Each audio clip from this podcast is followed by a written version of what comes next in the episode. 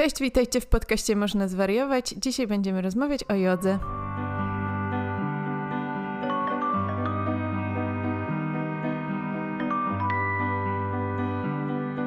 E, jest z nami e, Magda Janik, e, znana na Instagramie, YouTube jako Madalena Yoga. Joginka, ale też tak mi się wydaje, że nie wiem, czy tak mogę powiedzieć, poprawnie, jeśli się mylę, pasjonatka zdrowego podejścia do jogi i do psychiki. Mogę tak powiedzieć? Myślę, że tak, jak najbardziej. Cześć dziewczyny, y, dzień dobry, bardzo mi miło za zaproszenie. Bardzo Wam dziękuję za to, że mnie zaprosiłyście do swojego podcastu. Y, myślę, że to, co mówisz, Ania, że jestem nauczycielką jogi i pasjonatką y, zdrowego podejścia do, do dbania o psychikę w kontekście praktyki jogi, jak najbardziej zgadza się z tym, co, co sobą reprezentuję zawodowo. Tak, i dzisiaj właśnie porozmawiamy o, o jodze bardziej w tym kontekście, mm, co ona robi nam na głowę, co dobrego robi, ale może też, czy są jakieś przeciwwskazania czy zagrożenia. E, ale zanim przejdziemy już do tego tematu merytorycznego, to, to zaczniemy od naszej rundki, czyli z czym zaczynasz dzisiaj, Magda? Yy...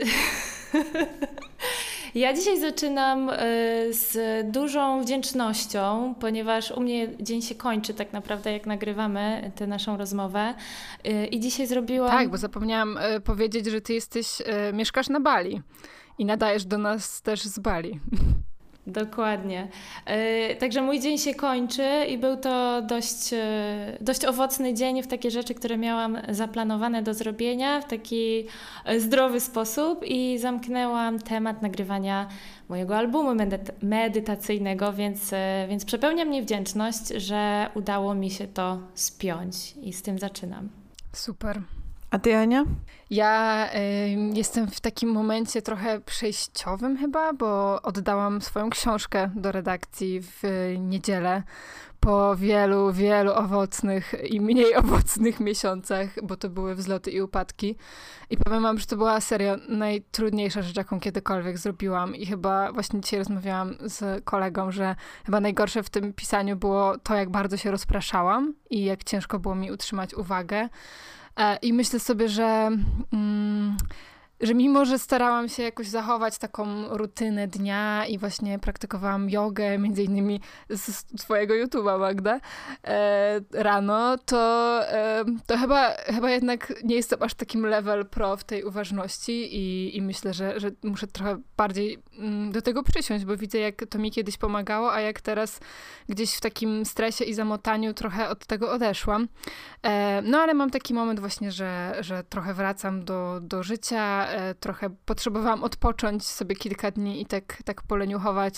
E, I teraz e, zaczyna się wszystkie zaległości, umawianie się do lekarzy i, i jakieś spotkania ze znajomymi, więc w sumie miły czas mnie czeka, ale jeszcze trochę odchorowuję zmęczenie po tych kilku miesiącach. A ty, Kleo? I mam ostatnio taki czas smutków i doszłam do wniosku, że nie wiem dlaczego. Może to jest tylko moje bipolar life, e, że jak wszystkie dobre rzeczy się dzieją, to dzieją się naraz, a jak złe rzeczy się dzieją, to też wszystkie się dzieją naraz. Takie wiecie, że e, nie wiem, na przykład dowiadujesz się, że zdradza cię mąż i jeszcze do tego ci się komputer popsuje i jeszcze się przewrócisz, nie? Kompletnie nieskonotowany, ale że jak już, jak już to wszystko się dzieje w jednym czasie. Więc y, no niestety ostatnio mam jakieś takie straszne smutki i anxiety, ale zawsze myślę sobie o tym, że często kiedy próbuję komuś doradzić, szczególnie w mojej rodzinie, a propos jakichś trudnych sytuacji i wybieram takie najprostsze i najbardziej oczywiste rozwiązania, to słyszę, dla ciebie to wszystko jest takie proste. I jak ja jestem w tej sytuacji, w której dla mnie to nie jest wszystko takie proste teraz, i y, tak się czuję z tym źle i trudno, to myślę sobie, no tak, ale przecież dla mnie to wszystko jest takie proste, bo to wszystko jest takie proste. I staram się iść dalej z tą myślą. Mm, albo jest to dla ciebie proste, bo już nad tym trochę popracowałaś, nie? W sensie to nie zawsze jest po prostu takie proste. Myślę, że w ogóle it's all small stuff. Wiesz, że to będzie tylko trudniejsze, im bardziej się na tym będziesz skupiać i na tym, że to jest trudne. A jak się zastanowisz z perspektywy, to, to nic nie jest takie trudne tak naprawdę. Więc to są moje przemyślenia y, aktualne. Dziękujemy też Welby za patronowanie temu odcinkowi, e, a więcej o tej platformie później. No dobra, to może właśnie tak na początek, jakbyś chciała Magda opowiedzieć trochę o o swojej drodze i w ogóle o tym, czym może dla ciebie jest yoga, bo myślę, że też różnie mm, osoby, które nas słuchają, mogą to rozumieć, bo z jednej strony to jest taka właśnie praktyka związana z też duchowością. Tak może się wielu osobom kojarzyć jako pierwsze skojarzenie, ale też to są po prostu, nie wiem, ćwiczenia na siłowni, które są jakąś tam zorganizowane, zorganizowanym nurtem e, i, i każdy gdzieś trochę inaczej do tego tematu podchodzi. Jak, jak ty do niego podchodzisz? No tak, yoga dzisiaj ma wiele twarzy, wiele postaci i na pewno nie jest, e, nie jest już tak tradycyjną formą pracy ze sobą, jak była kiedyś, e, setki lat temu, wieki temu. E, dzisiaj mamy większą wolność, mam wrażenie, w wybieraniu sobie tego, co w jodze nam odpowiada i modyfikowaniu tego, dobieraniu sobie e, pewnych narzędzi, które yoga nam daje do swoich potrzeb, co jest super. E, I uważam, że taka ewolucja jogi jak najbardziej była nam potrzebna i nie widzę nic złego w tym, że gdzieś tam odchodzimy od tych tradycyjnych, powiedzmy, dogmatów i tak dalej. Dlatego, tak jak mówisz, dla niektórych ludzi będzie, jogą będzie pójście na siłownię i zrobienie sobie zajęć z grupą, skupienie się tylko na asanach, czyli właśnie na tych pozycjach jogowych. Dla niektórych osób jogą będzie wchodzenie w tematy właśnie duchowości, zgłębianie medytacji itd. Tak e, dla niektórych e, będzie to właśnie droga taka typowo tradycyjna jogowa, czyli bardzo restrykcyjna praktyka, choć, choć chyba nie znam takich osób mm, za wiele, które gdzieś tam podążają od A do Z ścieżką jogi, powiedzmy.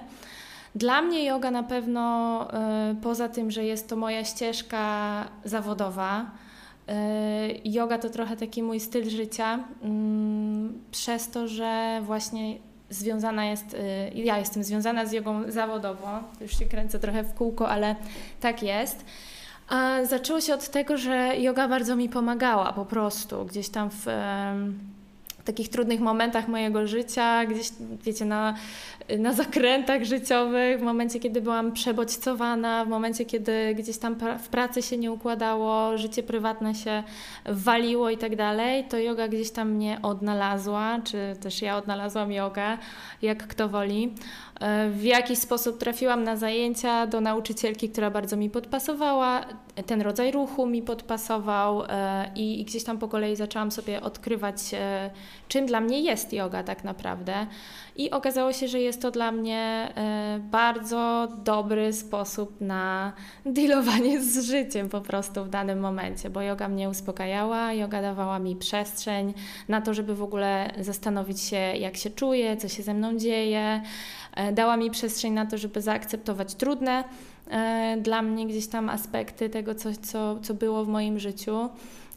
I, I gdzieś tam spowodowała, że zaczęłam bardziej świadomie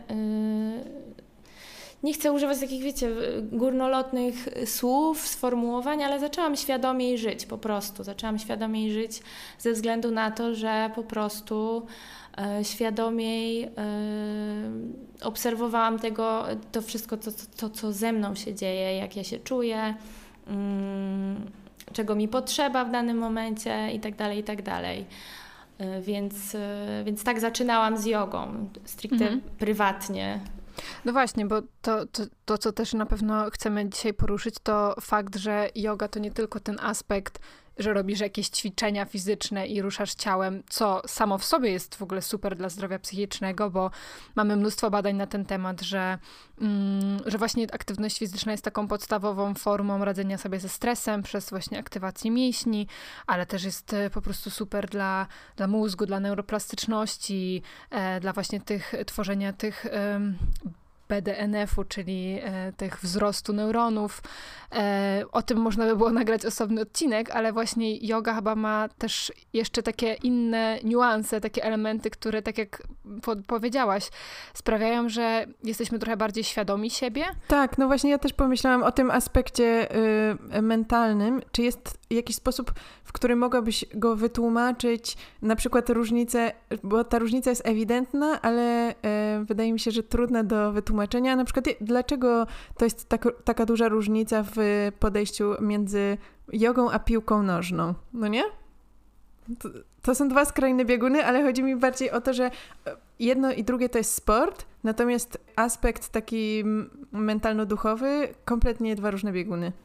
Tak, oczywiście zgadzam się z tym, co mówicie i e, wydaje mi się, że najprościej byłoby tu wytłumaczyć tym, że po prostu yoga e, skupia się nie tylko właśnie i wyłącznie na tym aspekcie fizycznym, nawet jeśli jesteśmy w, tylko w asanach, to przez to, że jogę praktykujemy wolniej i nawet mówię o praktykach e, power vinyasy czy jakiejś jogi dynamicznej, to i tak jest jakby aktywność fizyczna, która jest troszeczkę bardziej wolna, czy też bardziej uważna niż sporty typu właśnie piłka nożna, e, jakieś, jakiekolwiek inne sporty, więc mamy więcej przestrzeni na taką obserwację siebie podczas praktyki. Ale też co ciekawe jest na obszarze maty, nie? Czyli w sumie jest to mała przestrzeń, jeśli chodzi o mm, nie wiem, metry kwadratowe, e, ale też może dzięki temu mm, bardziej właśnie zwracasz uwagę na to, jak, co twoje ciało robi? Tak, mam wrażenie, że ta uwaga wędruje właśnie bardziej do środka, że ona nie jest na zewnątrz, nie jest skupiona na tym, żeby gonić za tą piłką, czy odbijać piłkę, czy trzymać rakietę. Tu absolutnie nie dyskredytuję żadnych innych sportów, bo ja widzę ogromną moc w każdej aktywności fizycznej, tak jak powiedziałaś Ania. Natomiast yoga mam wrażenie, że właśnie zbiera tą Twoją uwagę z zewnątrz i kieruje ją do środka. I ta mata symboliczna może być właśnie takim obszarem y, zawężenia swojej uwagi i właśnie siłą rzeczy gdzieś tam skupiasz się bardziej na tym, co dzieje się w Tobie i, i tuż koło Ciebie, niżeli e, wychodzenie z tą uwagą, uważnością, skupieniem dalej poza siebie. I myślę, że w tym jest e, największa moc. Powiedziałaś, że yoga ci pomogła w e, takich trudnych momentach w życiu i zastanawiam się też nad tym, bo to podejrzewam, że to może być często jakieś błędne przekonanie dotyczące tego, że, że to jest sposób, którym można sobie na wszystko pomóc, no nie? E, masz wrażenie, że czasem jest tak, że osoby próbują sobie zaleczyć jakieś swoje problemy, które ewidentnie powinny być e, przepracowane u terapeuty jakimś kolejnym trzymiesięcznym kursem? Czy to jest w ogóle niebezpieczne? O, zdecydowanie i to jest temat, który też gdzieś tam y, pojawia się. oczywiście, oczywiście, że jest to niebezpieczne i, i fajnie, że o tym mówisz, bo y, to jest temat, który gdzieś tam właśnie przewija się y, u mnie od jakiegoś czasu, bo ja zauważyłam, że bardzo dużo ludzi poszukuje właśnie, z tej strony, z perspektywy nauczycielki, widzę, że bardzo dużo osób poszukuje właśnie pomocy psychologicznej na macie. I to jest super, bo jakby yoga może być świetnym wsparciem w wychodzeniu z dołków i tak dalej, i tak dalej, ale to nie jest panaceum na wszystko. I pewnych rzeczy, no ile by się asan nie robiło, ile by się nie medytowało, nie, nie da rady przerobić właśnie e, tylko za pomocą jogi, więc dla mnie to jest mega ważny aspekt, żeby podkreślać, że właśnie yoga nie jest lekiem na całe zło i nie powinna być zamiennikiem terapii konwencjonalnej, czy też niekonwencjonalnej, nie wiem jakie Wy macie do tego podejścia, e, ale no, no nie powinno tak być i, i ja ze swojej strony, ze strony kto, osoby, która uczy jogi, e, chciałabym, żeby osoby, które przychodzą do mnie na zajęcia, ze mną praktykują, miały świadomość tego, że ja nie bawię się w psychologa na macie, czy też w szali do, do jogi, że nigdy nikomu nie będę udzielać życiowych rad, mówić, co kto powinien zrobić. A spotykasz się z takimi oczekiwaniami? Bardzo często. Bardzo często jest tak, że nawet na Instagramie e, wiadomości prywatne, które gdzieś tam dotykają bardzo osobistych. E, często traumatycznych y, przeżyć, y, sytuacji życiowych i, i, pytania, jak żyć dosłownie, albo jak sobie z tym poradzić. I to jest trudne, bo, bo ja nie czuję w żadnym wypadku mm, nie czuję się kompetentna przede wszystkim do odpowiadania na takie pytanie, nie czuję się nie czuję, że ja mam w ogóle jakąkolwiek, e, wiecie, jakiekolwiek zasoby na coś takiego, ani tak po prostu zwyczajnie poprzez Instagram czy, czy inne social media i tak dalej. No, dla mnie to jest niekomfortowe otrzymywać takie pytania. Ale nie winię też y, ludzi, którzy zadają te pytania, bo ja też wiem, jak osoba w desperacji czy w takim dołku szuka albo próbuje się uczepić gdzie się da po prostu, szuka pomocy, gdzie się da. Tak, no my obie też z Kleo dostajemy takie wiadomości i, i wiem na pewno, jak to bardzo jest niekomfortowe, szczególnie, że... No, u Was pewnie jeszcze to jest nasilone ze względu na to, że tak, no... prowadzicie taki, a nie inny podcast. Ania, Ty jesteś profesjonalistką w danej dziedzinie, a ja jestem tylko nauczycielką jogi, więc dla mnie tak, tego typu pytania y, no, no, nadal mnie zaskakują, ale pojawiają się. Tak, no to też jest ten dysonans, od którego zaczęłam, że wątpię, że y, na przykład trener piłkarski dostaje takie wiadomości, nie? Myślę, że to może wynikać z tego, że mimo wszystko osoba, która prowadzi zajęcia jogi, osoba kompetentna, stwarza tę bezpieczną przestrzeń. I w tej bezpiecznej przestrzeni ludzie bardzo często się po prostu rozgaszczają i odpinają trochę szelki, trochę tą gardę opuszczają i sobie mogą pomyśleć, że aha, skoro tu jest tak dobrze, skoro ja się tak dobrze, bezpiecznie tutaj czuję, to może się otworzę. I nie każde, według mnie, no nie każde otwarcie się przed drugą osobą y, jest złe, no bo wiadomo, że są też takie, wiecie, no heart to heart talks i tak dalej, jakby wymiana gdzieś doświadczeń i myślę, że to jest normalne, potrzebne też tak, na takim poziomie ludzkim, no ale kiedy to już zaczyna być właśnie poszukiwaniem porad psychologicznych albo pytaniem, czy powinnam brać leki, czy nie powinnam brać leków, no to to już jest y, przekraczanie granic. Tak, no i to jest na pewno też niezręczne dla nas, osób, które otrzymują takie wiadomości, bo my wiemy, że nie powinnyśmy nic konkretnego radzić, e, dawać nawet jakichś takich tak. Mm, bezpośrednich wskazówek, więc też zawsze mamy takie, w sensie ja mam takie poczucie przynajmniej, że, że trochę zostawiam tą osobę na lodzie, gdzieś staram się mm, pokierować, e, gdzie może napisać, czy zadzwonić, na jakie numery, e, ale, ale no mm, to jest po prostu też przykre, że, że, że ktoś aż tak nie wie, jakby może gdzie szukać tej pomocy. E, ale tak wracając jeszcze do tej jogi, to sobie tak myślę, że no właśnie, ona może w jakiś sposób też e, w każdym z nas zwiększać taką samoświadomość, czy, e, czy trochę właśnie kontaktować nas z emocjami poprzez taką uważność, nie? I, i to, że nagle skupiamy się na swoich doznaniach i, i może właśnie z tego gdzieś rodzi się mm, to, że stykamy się z tymi emocjami, czy z jakimiś wspomnieniami może, które, które powracają i potem trochę nie wiadomo może co z tym zrobić. Nie wiem, jak, jak ty rozumiesz ten proces? Jakby skąd się właśnie bierze to, mm, to takie odkrywanie w sobie jakichś, y, jakichś trudnych mm, doświadczeń? Mhm.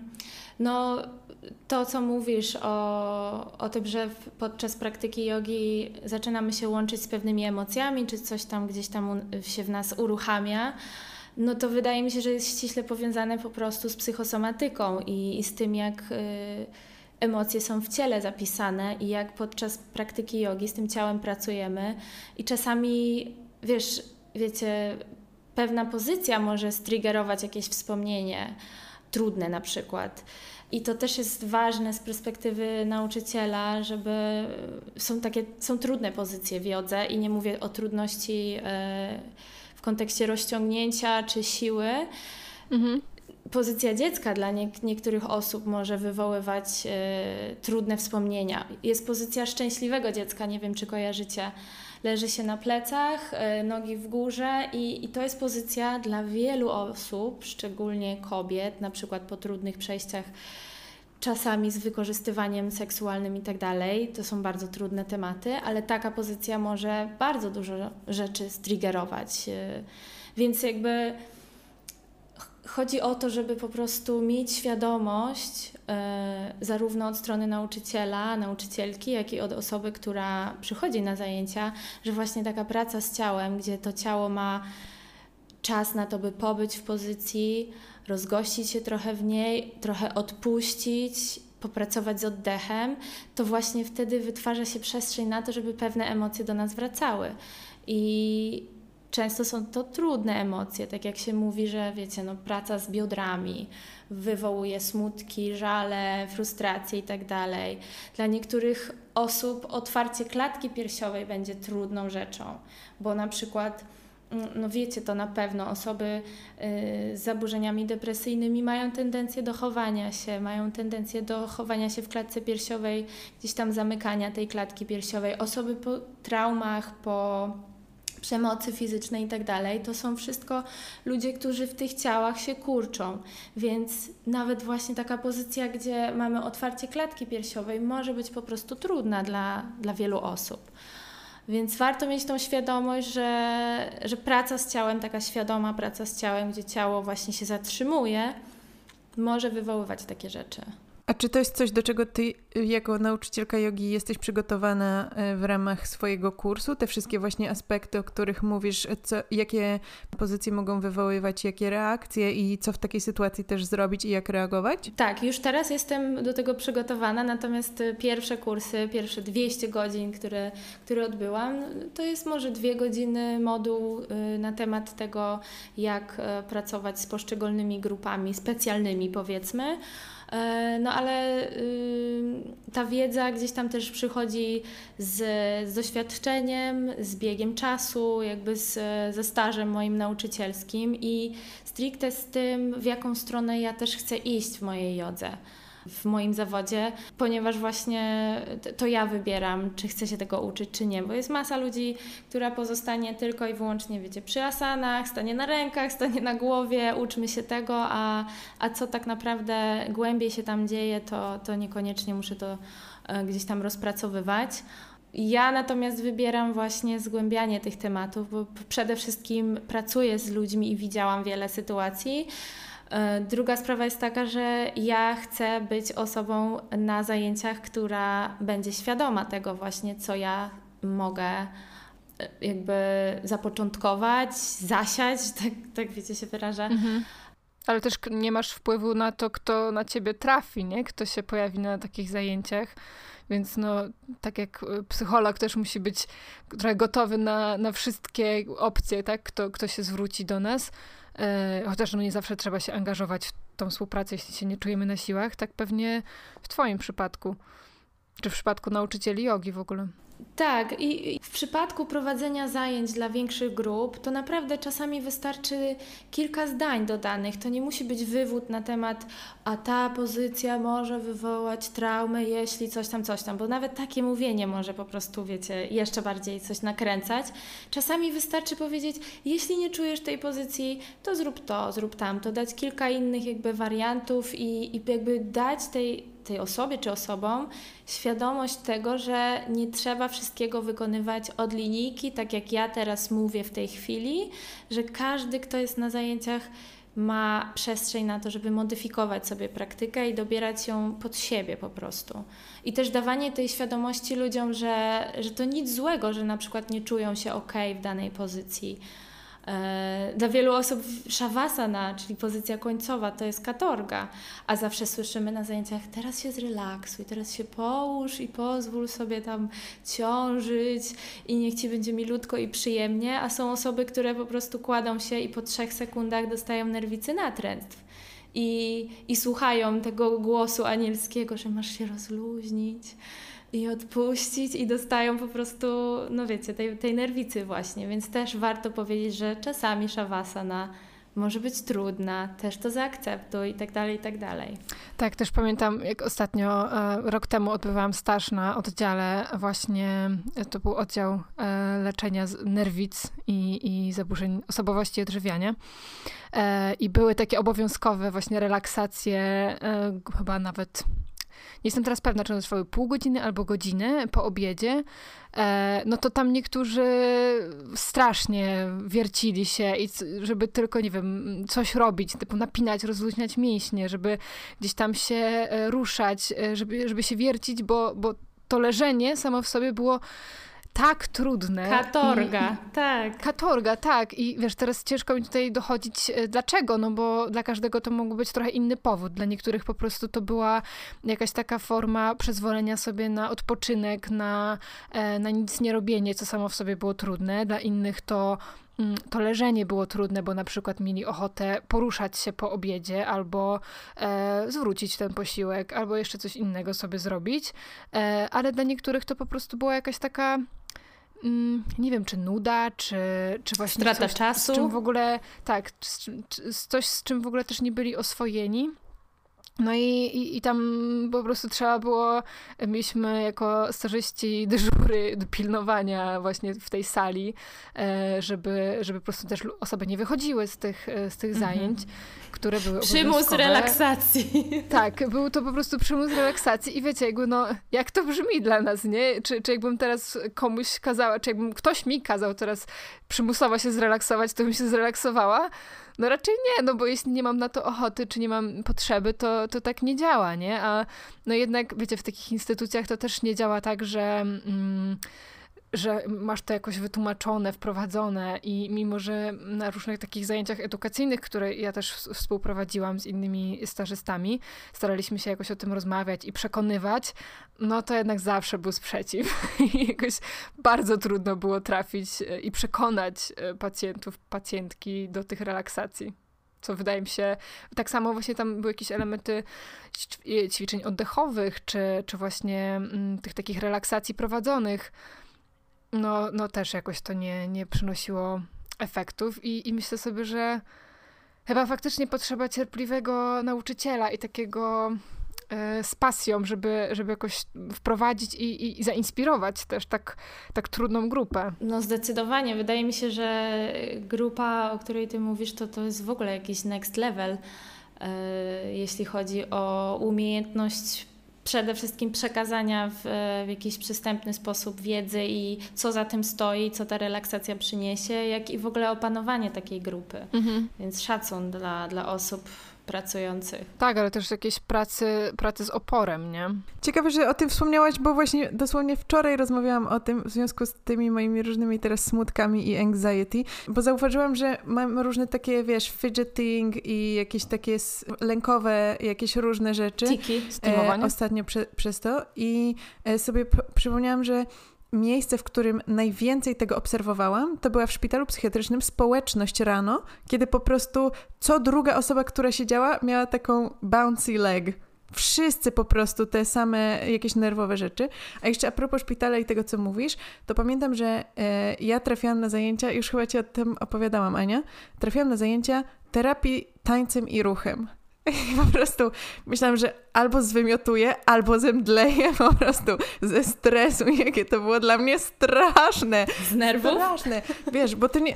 Nikt, w ogóle nikt Out of comfort mi nie wytłumaczył. Po prostu musiałam przyjść na to i nagle mu, musiałam wykonywać bardzo takie szerokie ruchy, a ja miałam dokładnie to, o czym mówisz, czyli bardzo zamkniętą y, klatkę piersiową do, do środka. E, I zresztą teraz na tym też pracuję mi na, to pomaga też wspinanie. E, ale wykonywać jakieś takie bardzo grand ruchy i po prostu naprawdę myślałam, że zemdleję ze stresu. I wydaje mi się, i też, no właśnie, to było dokładnie to, co mówisz. Nikt nic nie wytłumaczył, po prostu teraz musisz udawać, że jesteś drzewem, a jak wyjdziesz, to już nie możesz wrócić na te zajęcia.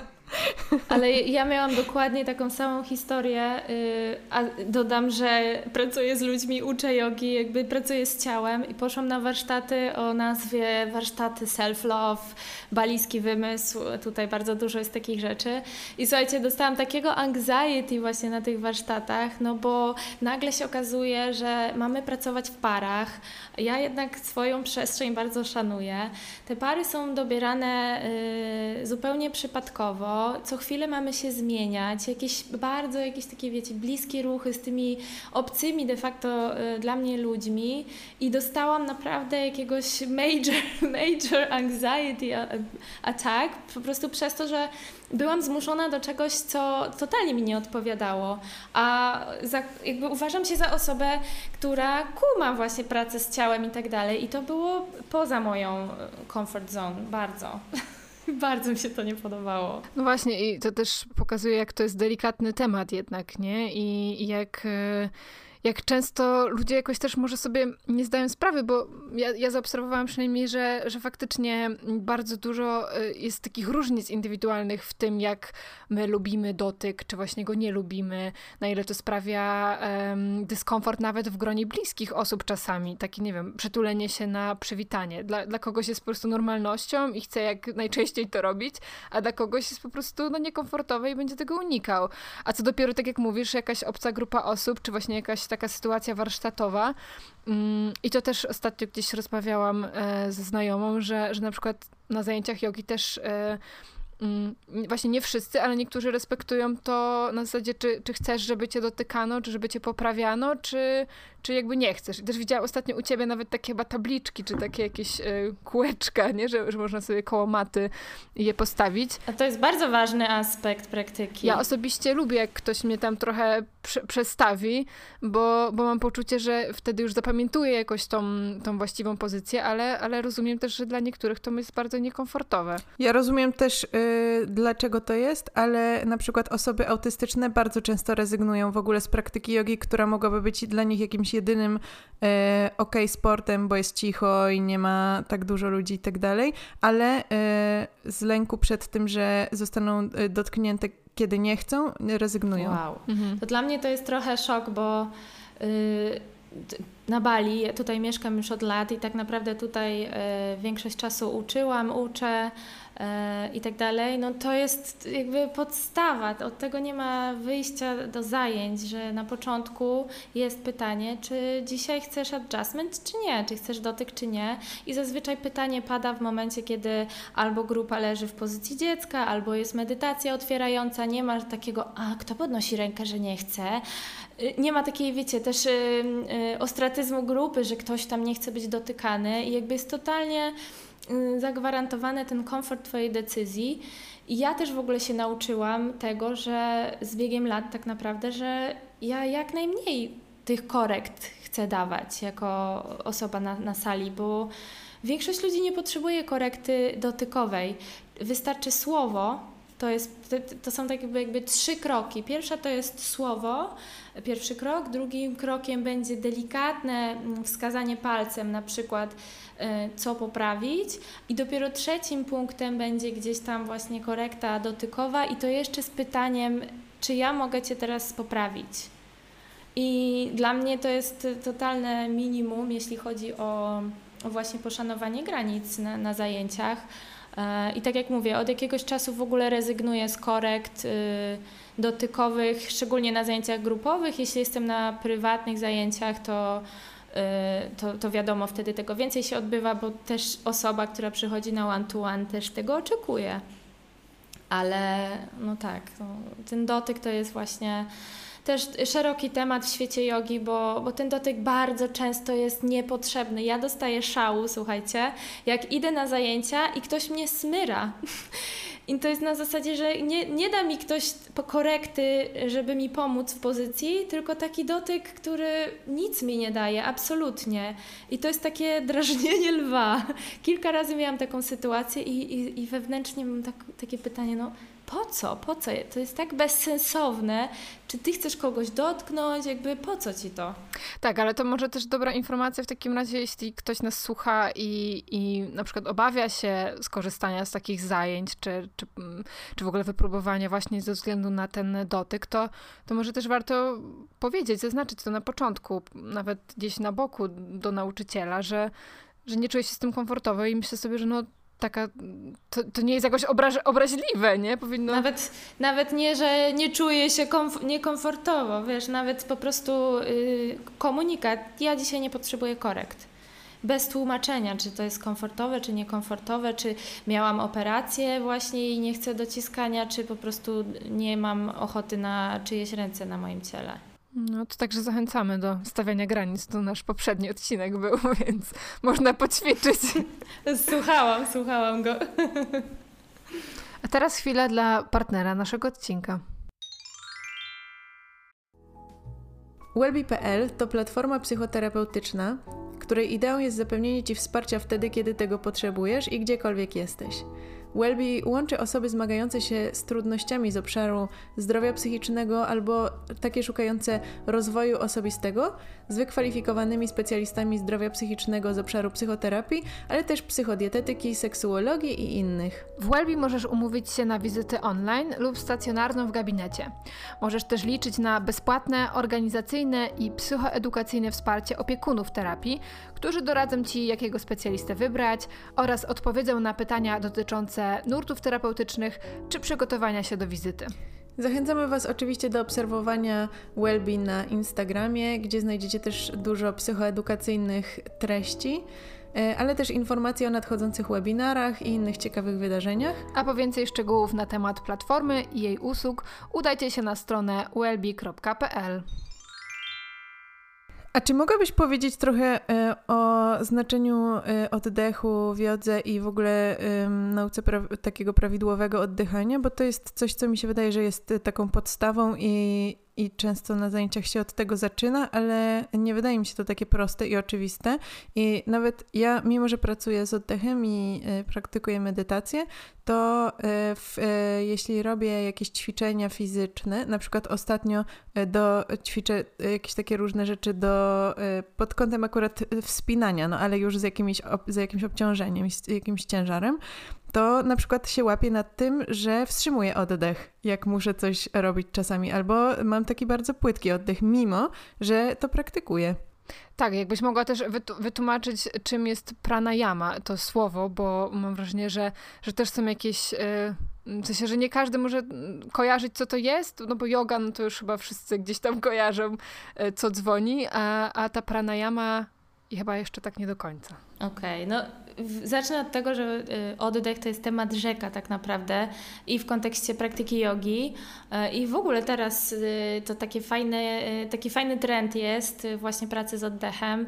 Coraz więcej osób zajmuje się tym zawodowo, fizjoterapeuci oddechowi są, więc to jest super, fajnie się to obserwuje, że ta świadomość rośnie i buduje się ją i coraz więcej osób interesuje się w ogóle tematem oddechu. Jeśli chodzi o pranayamę, no to tak, to co mówisz, że, że pojęcie y, jest jeszcze nie do końca y, takie popularne, powiedzmy, w, y, w Polsce. Być może ze względu na to, że jest to po prostu słowo z, z sanskrytu i może odstraszać pewne osoby, co to jest ta pranayama. A w rzeczywistości pranayama to po prostu właśnie są te techniki oddechowe w tradycji jogi właśnie. I, i tradycyjnie pranayama następuje po asanach, czyli jakby na początku mamy jamy i nijamy, um, czyli takie powiedzmy um, zasady dobrego życia jogina, wewnętrzne i zewnętrzne. E, po czym następuje praktyka asan, czyli praca z ciałem, asany, pozycje i tak dalej, e, żeby przygotować ciało do pranayamy, czyli do właśnie praktyk oddechowych, po czym następuje medytacja. I jakby w, tradycyjnie tak to się odbywa w takim porządku. I pranayama y, to tak naprawdę praca z praną. Według jogi prana to jest nasza energia życiowa, która y, trafia do ciała właśnie za pomocą oddechu.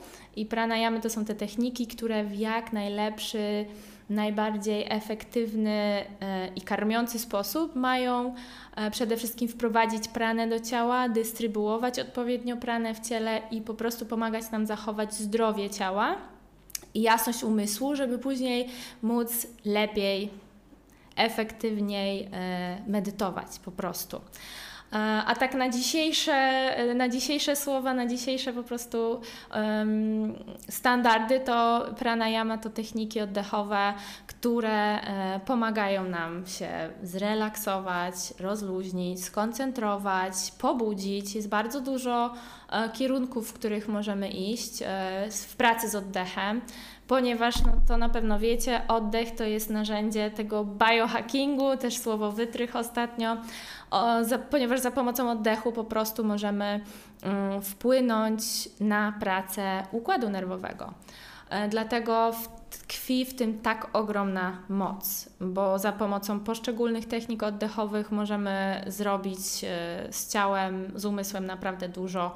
Od właśnie wyciszenia, relaksacji i takiego skoncentrowania po ekstazę, po pobudzenie i tego typu rzeczy. Więc super sprawa. A powiedz, jak, jaka jest y, różnica, bo, bo faktycznie ten oddech jest y, świetnym narzędziem i też w psychoterapii przynajmniej w psychoterapii poznawczo-behawioralnej też korzystamy z tego narzędzia jako takiej umiejętności, którą przekazujemy pacjentowi, no bo to jest coś, co po prostu mamy zawsze przy sobie, nie? Na przykład ja wczoraj miałam taką strasznie e, wnerwiającą i stresującą sytuację, że e, zaczął padać deszcz w Warszawie i jak pada deszcz, to nagle po prostu całe miasto się korkuje, nigdzie nie można dojechać, wszystkie taksówki są zajęte, I miałam jechać do radia i w końcu do niego nie dojechałam. E, nasza rozmowa się odbyła telefonicznie. E, no i, i byłam już po prostu tak wkurzona i, i po prostu myślałam, że naprawdę rzucę telefon w kałużę i po prostu rozpłaczę się na środku ulicy. Ale przypomniałam sobie o tym oddechu i i nie wiem, czy to ten oddech tak zadziałał, czy jakoś po prostu tak, taki miałam też dialog ze sobą. Czy moje wiadomości. czy właśnie wiadomości gdzieś, które pisałam jeszcze. E, ale faktycznie trochę mi się udało mm, uspokoić w takim rozumieniu, że trochę zaakceptowałam, że no już nic więcej nie mogę zrobić w tej sytuacji, więc po prostu poczekam i jakby zobaczę, co mi się uda, co się uda uzyskać z tej sytuacji. Ale właśnie to jest jedno, takie jakby trochę doraźne i takie awaryjne zastosowanie tego oddechu. A w takim razie, czym ono się będzie różniło od takiej właśnie praktyki e, w trakcie sesji jogi, czy tak jak mówiłaś, pod koniec sesji często właśnie jest e, któraś technika oddechowa, czy, czy sam fakt, że, że w pomiędzy tymi asanami mamy, czy jedna asana jest związana z wdechem, druga z wydechem, tak jak na przykład w powitaniach słońca jest, e, jest ta sekwencja taka bardzo, jakby ten rytm sekwencji jest właśnie oparty na oddechu, to, to czym się to będzie różniło? Dobra, a powiedz mi, jaką e, technikę zastosowałaś sobie, żeby się wyciszyć, uspokoić? E, właśnie ostatnio słuchałam e, Hubermana, oczywiście. E, nie, on ma kilka odcinków takich na temat oddechu, właśnie z, między innymi z doktorem e, Jackiem Feldmanem, jednym z takich prekursorów. I wczytywałam się w te wszystkie badania, bo też e, właśnie w książce chciałam trochę takich praktycznych wskazówek umieścić. I zastosowałam taką technikę dwóch wdechów, takich, że bierzesz wdech i jeszcze taki krótki wdech na drugi, jakby na takie domknięcie e, i wydech taki długi i, i, zrobiłam dosłownie kilka tych wdechów i wydechów. I co ciekawe, przypomniałam sobie też potem, że na swoim kursie medytacji MBSR też miałam taką technikę, tylko jeszcze połączoną z takim ruchem takim zamaszystym dookoła. I nie pamiętam dokładnie, jak ona się nazywała, czy co to było, ale, ale to jest dla mnie niesamowite, że te techniki właśnie z pranayamy, e, mimo że zostały wymyślone no dosłownie kilka tysięcy lat temu, to jakby dopiero teraz gdzieś... Około pięć, pięć tysięcy lat u, temu. Tak, tak, teraz uczymy się, że to faktycznie no, ma tak, e, takie no, naukowe potwierdzenie i, i, najwięksi naukowcy tego świata mówią, mówią o tym, tak, nie? Jogini, jogini o tym wiedzieli. Dokładnie. No, jak, to jest dla mnie niesamowite. Ale to tak na marginesie. Dla mnie też, ja też jestem pełna podziwu. W ogóle to, jak e, teraz świat wschodu i zachodu się łączy, dla mnie to jest coś fascynującego do obserwacji. Właśnie e, ucząc się tradycji, ucząc się tych e, tradycyjnych metod i tak dalej i w tym samym czasie śledzę sobie, co się dzieje na, na zachodzie, e, zdobycze nauki i tak dalej. I, i, I to wszystko się tak pięknie łączy, to jest po prostu dla mnie I że to no, wszystko cudowne. ma sens, nie? A to, co mówisz o... No to tak, najpierw w ogóle dlaczego się uspokoiłaś, bo pewnie wydłużyłaś swój wydech względem wdechu, co uaktywniło Twój układ przywspółczulny, bo tak to działa, że wydech jest e, ściśle powiązany z układem przywspółczulnym, a wdech ze współczulnym, czyli współczulne pobudzenie, przywspółczulne e, rozluźnienie. Tak już w mega dużym uproszczeniu, to na pewno Ty to wiesz.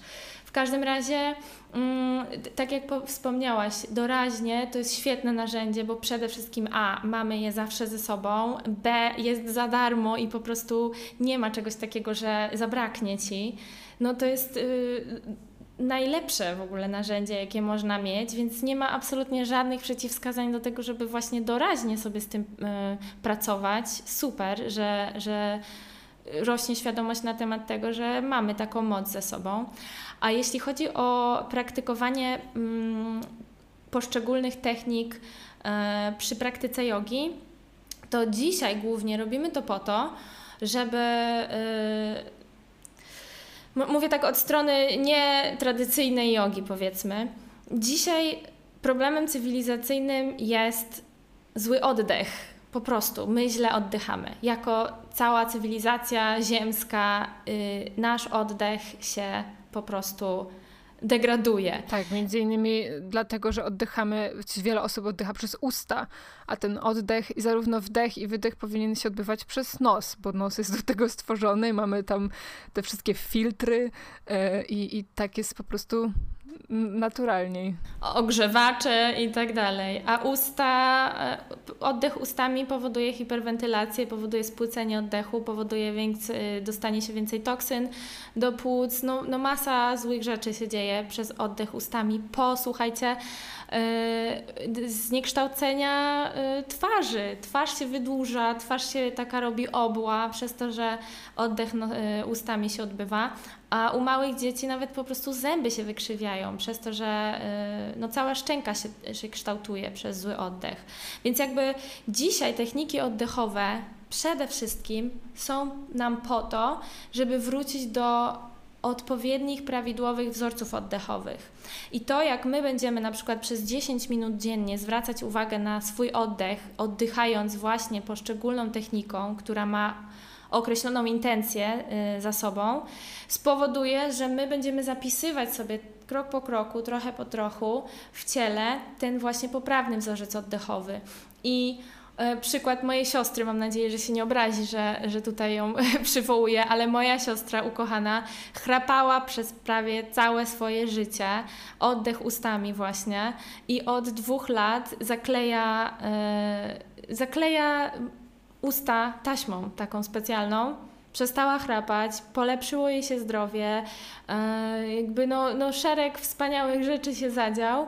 Ale na mm. całą noc zakleja? Bo wiem, że są takie ćwiczenia, żeby gdzieś tam w ciągu dnia sobie zaklejać Zakleja na spanie. te usta, żeby się uczyć tego. Na wow. spanie, tak. I to jest, to jest absolutnie zdrowe. Tu nie ma żadnych przeciwwskazań do tego.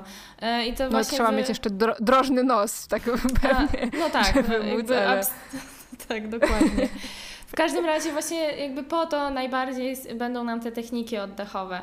W tradycji jogi, jeszcze tak bardziej tradycyjnie mówiąc, to na przykład coś, co mój nauczyciel mi zawsze powtarza. Według niego to w ogóle nie powinniśmy przechodzić do dalszych praktyk niż... Yy, niż nadi shuddhi, czyli wdech prawą dziurką nosa, wydech lewą, wdech prawą, wydech lewą. Według niego do momentu, w którym Twój wdech nie trwa 30 sekund, a wydech nie trwa też 30 sekund, czyli jeden wdech to minuta, to jakby nie idziesz dalej, nie robisz dalej kapalabhati, tych innych technik oddechowych, tylko pracujesz nad tym, żeby wydłużyć wdech i wydech. No i taki niby idealny oddech jogiczny to jest 30 sekund in, 30 sekund out. No u mnie, u mnie próbowałam, wychodzi mi jakieś 20 sekund, ale to już na takim po prostu, już na, na, na maksa, nie jestem w stanie wdechu wziąć na, wyżej, na dłużej niż 20 sekund. E, z wydechem lepiej, no ale no, te, te powiedzmy tradycyjne techniki są strict, no umówmy się, są e, trochę bardziej właśnie e, trudne i, i czasami według mnie nie mają sensu. Tak, ale te, tak jak mówiłyśmy, że były wymyślone tak dawno temu, że wtedy też ludzie mieli zupełnie inny styl życia i jakby wiesz, no nie było stresów pracą, biurem, nie było jakichś zanieczyszczeń powietrza, więc no też chyba zupełnie inaczej to, to funkcjonowało, a w tym momencie, kiedy chcesz praktykować jogę po powrocie z pracy, no to gdzieś zupełnie inaczej też ten organizm pracuje i ten układ nerwowy przede wszystkim. Mhm. Tak, dokładnie. Ale też pracując z oddechem i z technikami oddechowymi, e, warto, yy, warto zacząć z kimś, kto nas przeprowadzi przez to, żeby nie wybierać sobie na chybił trafił tych technik oddechowych, bo tak jak wspomniałam wcześniej, to, to jest naprawdę potężne narzędzie pracy z układem nerwowym i czasami nieumiejętne dobranie technik oddechowych może przynieść nam więcej szkody niż pożytku. Możemy się na przykład niepotrzebnie pobudzać, no nie? Będąc w jakimś stanie już pobudzenia nerwowego, jakiegoś e, stresu w ciele, dodajemy sobie techniki, które nas jeszcze dodatkowo pobudzają, no to, na, to nie będzie wspierające. Więc jeśli chodzi o pranayamy i w ogóle techniki oddechowe, to warto praktykować pod okiem osoby wykwalifikowanej, czy właśnie nauczyciela, czy nauczycielki jogi, czy też fizjoterapeuty oddechowego. Mm, więc warto nie eksperymentować z tym, bo można, można sobie krzywdę zrobić nawet. Jakkolwiek to brzmi, oddychanie. Oddychanie się wydaje taką najbardziej naturalną i oczywistą rzeczą na świecie, więc y, ciężko chyba sobie pomyśleć o tym, że źle oddychamy. Ale w takim razie co to powoduje? Czy to jest po prostu e, ten stres, który jest winny wszystkiemu i całemu złu świata? Mm, nie wiem, czy ja umiem odpowiedzieć na to pytanie, ale no na pewno jest to ogromna składowa. Stres, yy, środowisko, yy, zanieczyszczenia, jakby też niedbałość o, o dzieci na przykład. Wiecie o co mi chodzi, że na przykład nie ma czegoś takiego, znaczy nie, nie, że nie ma, ale wiele przypadków jest takich, że no, rodzice nie zwracają uwagi na to, że, że dzieciak jest cały czas z otwartą buzią i, i się hiperwentyluje. E, a w, w, w tej książce mm, Oddech było, był opisany taki fajny e, case jednego z badaczy oddechu, z XX wieku, jeden z pierwszych y, pulmonautów, y, jak to określa autor książki, który badał rdzenne mm, plemiona Ameryki Północnej i,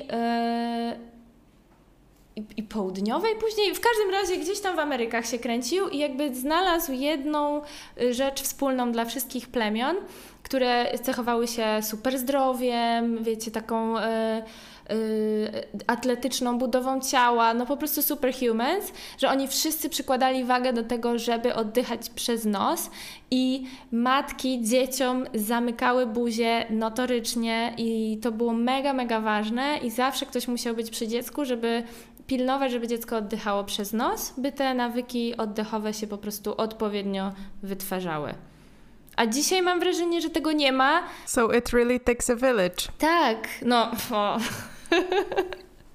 to raise a baby.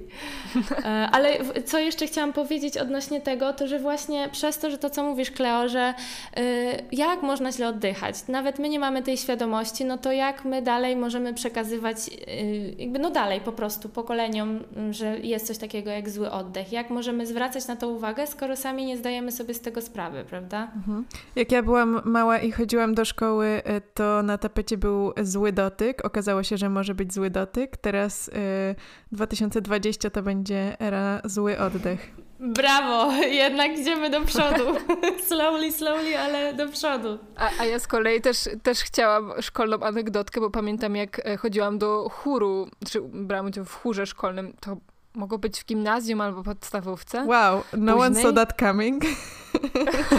nie, nie, nie, no i jakby właśnie było takie, takie mm, w ten nauczyciel, e, tam nie pamiętam od jakiej, o jakiego on był przedmiotu, no ale właśnie ogarniał ten chór i mówił, że no to trzeba oddychać przeponą.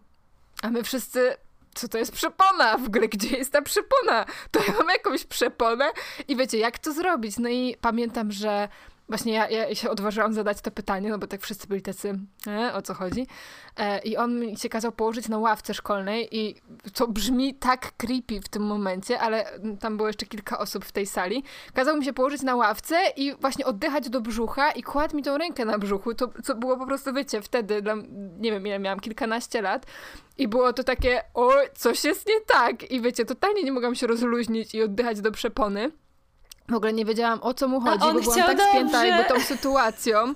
No on chciał dobrze, chciał mi wytłumaczyć, tylko to nie była dla mnie bezpieczna osoba, bezpieczna przestrzeń. No tak. I jeszcze chyba bardziej się spięłam i, i no później już też nikt mi nigdy nie wytłumaczył w szkole, czym jest ta przepona, jak jej używać i, i potem dopiero gdzieś na, na różnych zajęciach fizycznych, sportowych y, się zaczęłam o tym dowiadywać i jak w ogóle napompować brzuch y, i tak dalej. Y, I, I dopiero wtedy to się przydało. Znaczy dopiero mogłam zacząć jej używać. Ja pierwsze y, doświadczenia z oddechem, y, takim świadomym y, i pierwsze słowa, które gdzieś tam trafiły do mnie, że w ogóle, że źle oddycham, to kiedy zaczęłam biegać w ogóle jakieś, no właśnie miałam, nie wiem, 18-19 lat, I po prostu miałam problem taki, że bardzo szybko się spompowywałam. Serce zaczynało mi bić mega szybko, no po prostu czerwona twarz, oddech turbo przyspieszony. I dostałam taką wskazówkę, żeby robić wydech. Po prostu, żeby skupić się na wydechu bo okazało się, że po prostu oddycham tak szybko, dobieram powietrze w momencie, kiedy wciąż je jeszcze mam w płucach. I wtedy to po prostu to był taki game changer dla mnie, że żeby wziąć spokojny, normalny wdech, najpierw muszę wziąć też wydech, wypuścić to powietrze, dokładnie. A to jeszcze tak e, ostatnie pytanie w kontekście tego oddechu. Um, bo właśnie wspomniałam wcześniej o tych e, powitaniach słońca na przykład, że, że tam bardzo ważne jest to, w której pozycji bierzesz wdech, w której wydech. E, jakbyś mogła tylko wytłumaczyć właśnie, dlaczego to jest tak ważne, bo ja sama czasami mam takie poczucie, że no gdzieś tam tego oddechu brakuje, gdzieś coś nie, nie skoordynuję i potem mam takie, ojejku, tu powinien być wydech, a tu e, zrobiłam wdech, o nie. I, i takie, taka jestem tym przejęta czasem. Um, no i też w sumie sama nie, nie, wiem do końca, dlaczego to jest tak, tak ważne, czy, czy, mm, czy co się wtedy dzieje. To jest prozaiczne. Yy, istotność oddechu jest tak prozaiczna, jak po prostu rozłożenie ciśnień w komorach w naszym ciele. I w momencie, kiedy się składasz do skłonu na przykład, no to nie chcesz brać wdechu, czyli rozszerzać płuc i wprowadzać więcej przestrzeni właśnie do tych komór, które masz w ciele, tylko odwrotnie, chcesz jakby wypuścić to, co masz i stworzyć więcej jakby przestrzeni na to, żeby właśnie do tego skłonu móc wejść. Tak samo jak, w, jak powstajesz, no to jakby naturalnie, naturalnie przychodzi Ci, że podnosisz ręce, otwierasz klatkę piersiową, no więc chcesz ją też wypełnić powietrzem. To głównie o to chodzi. Nie jestem do końca przekonana, czy jogini tak to też yy, interpretowali. Ja też się uczyłam e, wdech góra, wydech dół, wdech góra, wydech dół, bez, jakiejby, bez wytłumaczenia logicznego, dlaczego tak jest. Natomiast już dzisiaj wiem z takiego anatomicznego punktu widzenia, że głównie właśnie chodzi o te, o te e, ciśnienia w naszym ciele. Mm, ale po oddechu, po paranajamach, ja po prostu ufam już joginom pradawnym, że oni to kumali oni to dobrze po prostu w jakiś magiczny sposób. tak. Oni nie, nie potrzebowali skanów i nie wiadomo czego oni to mieli już wpisane. Albo może z kosmosu byli i dostali jakąś tajemną wiedzę i wiecie. Przekazali nam ją. Już powiedziałyśmy to na koniec y, chyba odcinka o stresie ale myślę, że ten równie dobrze możemy tym zakończyć. Oddychajcie. tak. Oddychajcie, ale oddychajcie mniej, ale lepiej. Oddychajcie z głową. A masz jakąś taką ulubioną technikę, którą, która właśnie jest bezpieczna, którą każdy mm, mógłby spróbować? Tak, technika, która się nazywa Samavriti i jest to e, oddech równy. Może być e, wykonywana na dwa sposoby. E, z uwzględnieniem pauz pomiędzy wdechem i wydechem i wydechem a wdechem lub bez pauz. Jeżeli na przykład ktoś jest w ciąży, jeżeli ktoś ma problemy z ciśnieniem i tak dalej, to wtedy nie zaleca się wykonywania właśnie tych pauz pomiędzy oddechami. Więc albo wdech powiedzmy 4 sekundy, pauza 4 sekundy, wydech 4 sekundy, pauza 4 sekundy i tak dalej, i tak dalej. Można zwiększać, można zmniejszać ten czas. Albo wdech. Na przykład 30 sekund. tak, tak jak mój nauczyciel tutaj zaleca. Albo właśnie wdech 4, wydech 4. Powiedziałaś jakąś trudną nazwę, a w, myślę, że po polsku można to nazwać po prostu oddychanie po kwadracie. Y, oddech pudełkowy, tak się nazywa, ale w, w, jodze, w jodze mówimy na to sama vriti, czyli taki równy oddech. Tak, bo, box breathing. Super technika, odpowiednia dla każdego, kocham ją. Polecam każdemu. Tak, te, też ją polecam często w gabinecie właśnie jako coś takiego, co też łatwo sobie zwizualizować tak. na, na tym kwadracie. Dobra, myślę, że mogłybyśmy tak jeszcze pewnie gadać i gadać, bo to jest jednak szeroki temat i w sumie ten oddech jest też tak, tak niesamowitym tematem. My też będziemy niedługo nagrywać odcinek o uważności w ogóle stricte i, i to jest też ogromny aspekt e, e, który łączy i w sumie i oddech, i, i jogę, i, i jakoś, e, no, jest to też poniekąd taki na czasie temat, ale, ale myślę, że też wszystko musi znaleźć, znaleźć swój odcinek, bo po prostu te tematy są jednak szerokie. Tak, i tak jak mówisz, przenikają się, nie? One się tak nakładają na siebie i można byłoby dyskutować i dyskutować. Jedno prowadzi do drugiego i... Tak, a jeszcze tak powiedz, y, bo, bo to też mnie gdzieś ciekawi i to już y, chyba ostatnie pytanie, bo zbliżamy się do godziny, bo też często słyszę od właśnie osób, które praktykują jogę i też sama użyłaś tego określenia właśnie, że mój nauczyciel, mój nauczyciel to, tamto. E, I ja się zastanawiam zawsze, skąd się bierze tego nauczyciela, jak go znaleźć, no bo ty na przykład nagrywasz praktyki na, na YouTubie, ja je bardzo lubię i chyba już wszystkie, e, tam niektóre to po kilka razy przetestowałam, ale też no mam już to doświadczenie, że, że praktykowałam właśnie z nauczycielką, no, która nie została chyba moją nauczycielką, bo już e, gdzieś tam no, nie jest mi po drodze po prostu i, i nie współpracuję z nią, ani nie jeżdżę do niej na zajęcia. No ale jakieś tam podstawy mam i tą świadomość ciała mam i, i dla mnie te praktyki są właśnie fajne, bo są na trochę takim większym poziomie za, zaawansowania, nie takie super basic, ale też właśnie mam ostatnio problem, bo chciałabym gdzieś chodzić na zajęcia takie na żywo, ale no trochę mi ciężko znaleźć, trochę szukam jak najbliżej domu i, i trochę Mokotów jest jakąś czarną dziurą, nie ma żadnego studia jogi takiego, jak, jak, jakie bym chciała, żeby było. Um, więc może jakieś takie wskazówki właśnie dla kogoś, kto nas słucha i może chciałby zacząć, jak to jest z tymi nauczycielami. Okej, okay. czyli tak, zacznijmy od tego, żeby nie mylić nauczyciela i guru. To są dwie różne rzeczy, które według mnie nie idą w parze. Guru to jakiś przestarzały koncept, który chciałabym, żeby zniknął. Taka moja osobista e, refleksja na ten temat. A nauczyciel, ja mówię mój nauczyciel, ponieważ jestem, e, jestem z, z nim od, od dobrych kilku lat, e, w takim sensie, że po prostu chodzę do niego na zajęcia, dyskutuję z nim. E, odbywałam u niego kursy, więc jakby czuję, czuję to połączenie na zasadzie, że, że mogę się od niego uczyć po prostu i, i jest gdzieś, to, gdzieś ta nić porozumienia.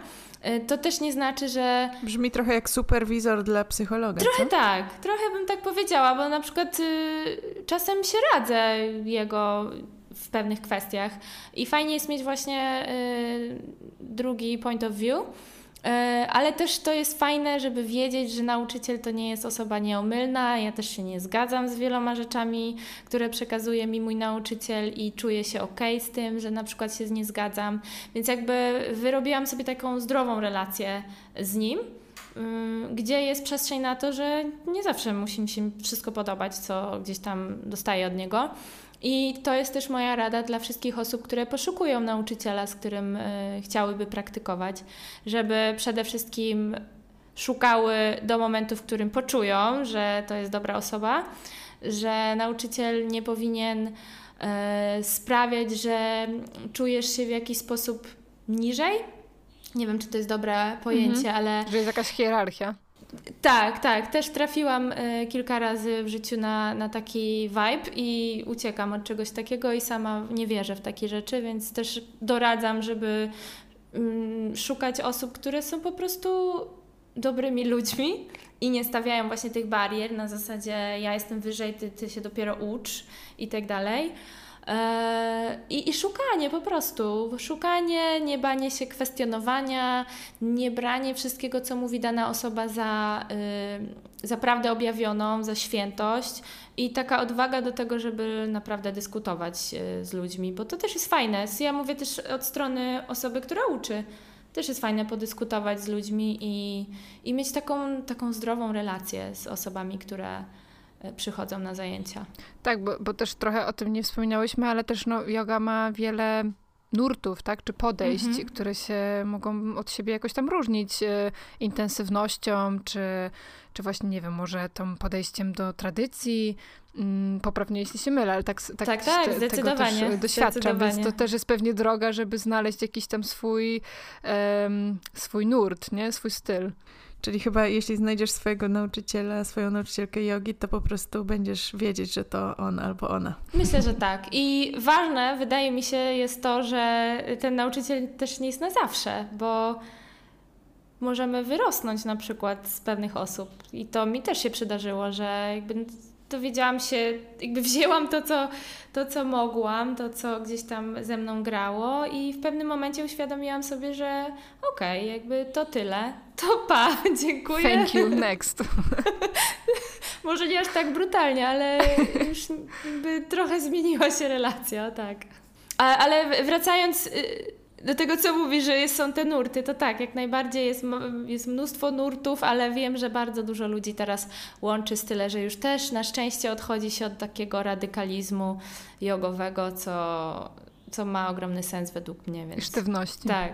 Tak, ja myślę, że to bardzo dobrze, czy w kontekście w ogóle takich form praktyki, czy to yoga, czy, czy medytacja, dlatego że łatwo utknąć w takim radykalnym myśleniu, że rzeczy powinny być tak i tak, bo tak zostały napisane tak. w oryginale, gdzie żyjemy w kompletnie innych czasach, w kompletnie innym miejscu, nasze życia wyglądają kompletnie inaczej i to nijak się ma do aktualnej rzeczywistości. Dokładnie, nawet samo, taka pierwsza podstawowa rzecz, yoga była zaprojektowana dla chłopców, dla mężczyzn, żeby poskromić ich energię życiową, seksualną i tak dalej, jakby w dużej mierze. I jakby to. Dzisiaj zupełnie odwrotny dyskurs jest i, i dlaczego mamy przykładać tę samą miarę do tego, co było właśnie te parę tysięcy lat temu, do tego, co jest dzisiaj. To jakby no, nie ma to sensu. Według mnie oczywiście. Tak, dlatego super, że to się rozwija i że możemy korzystać z takich dobrodziejstw. To powiedz jeszcze na koniec, gdzie cię można znaleźć. E, wiem, że też masz plany na, na wakacje jakieś wy, wyjazdowe. Tak, y, no na co dzień mieszkam w Indonezji, na Bali i tutaj można mnie najczęściej znaleźć. Większą część roku przebywam właśnie tu, e, ale lato zazwyczaj spędzam y, w Polsce, głównie w Polsce y, i tam zazwyczaj dzieją się różne rzeczy jogowe, spotkania, warsztaty, wyjazdy.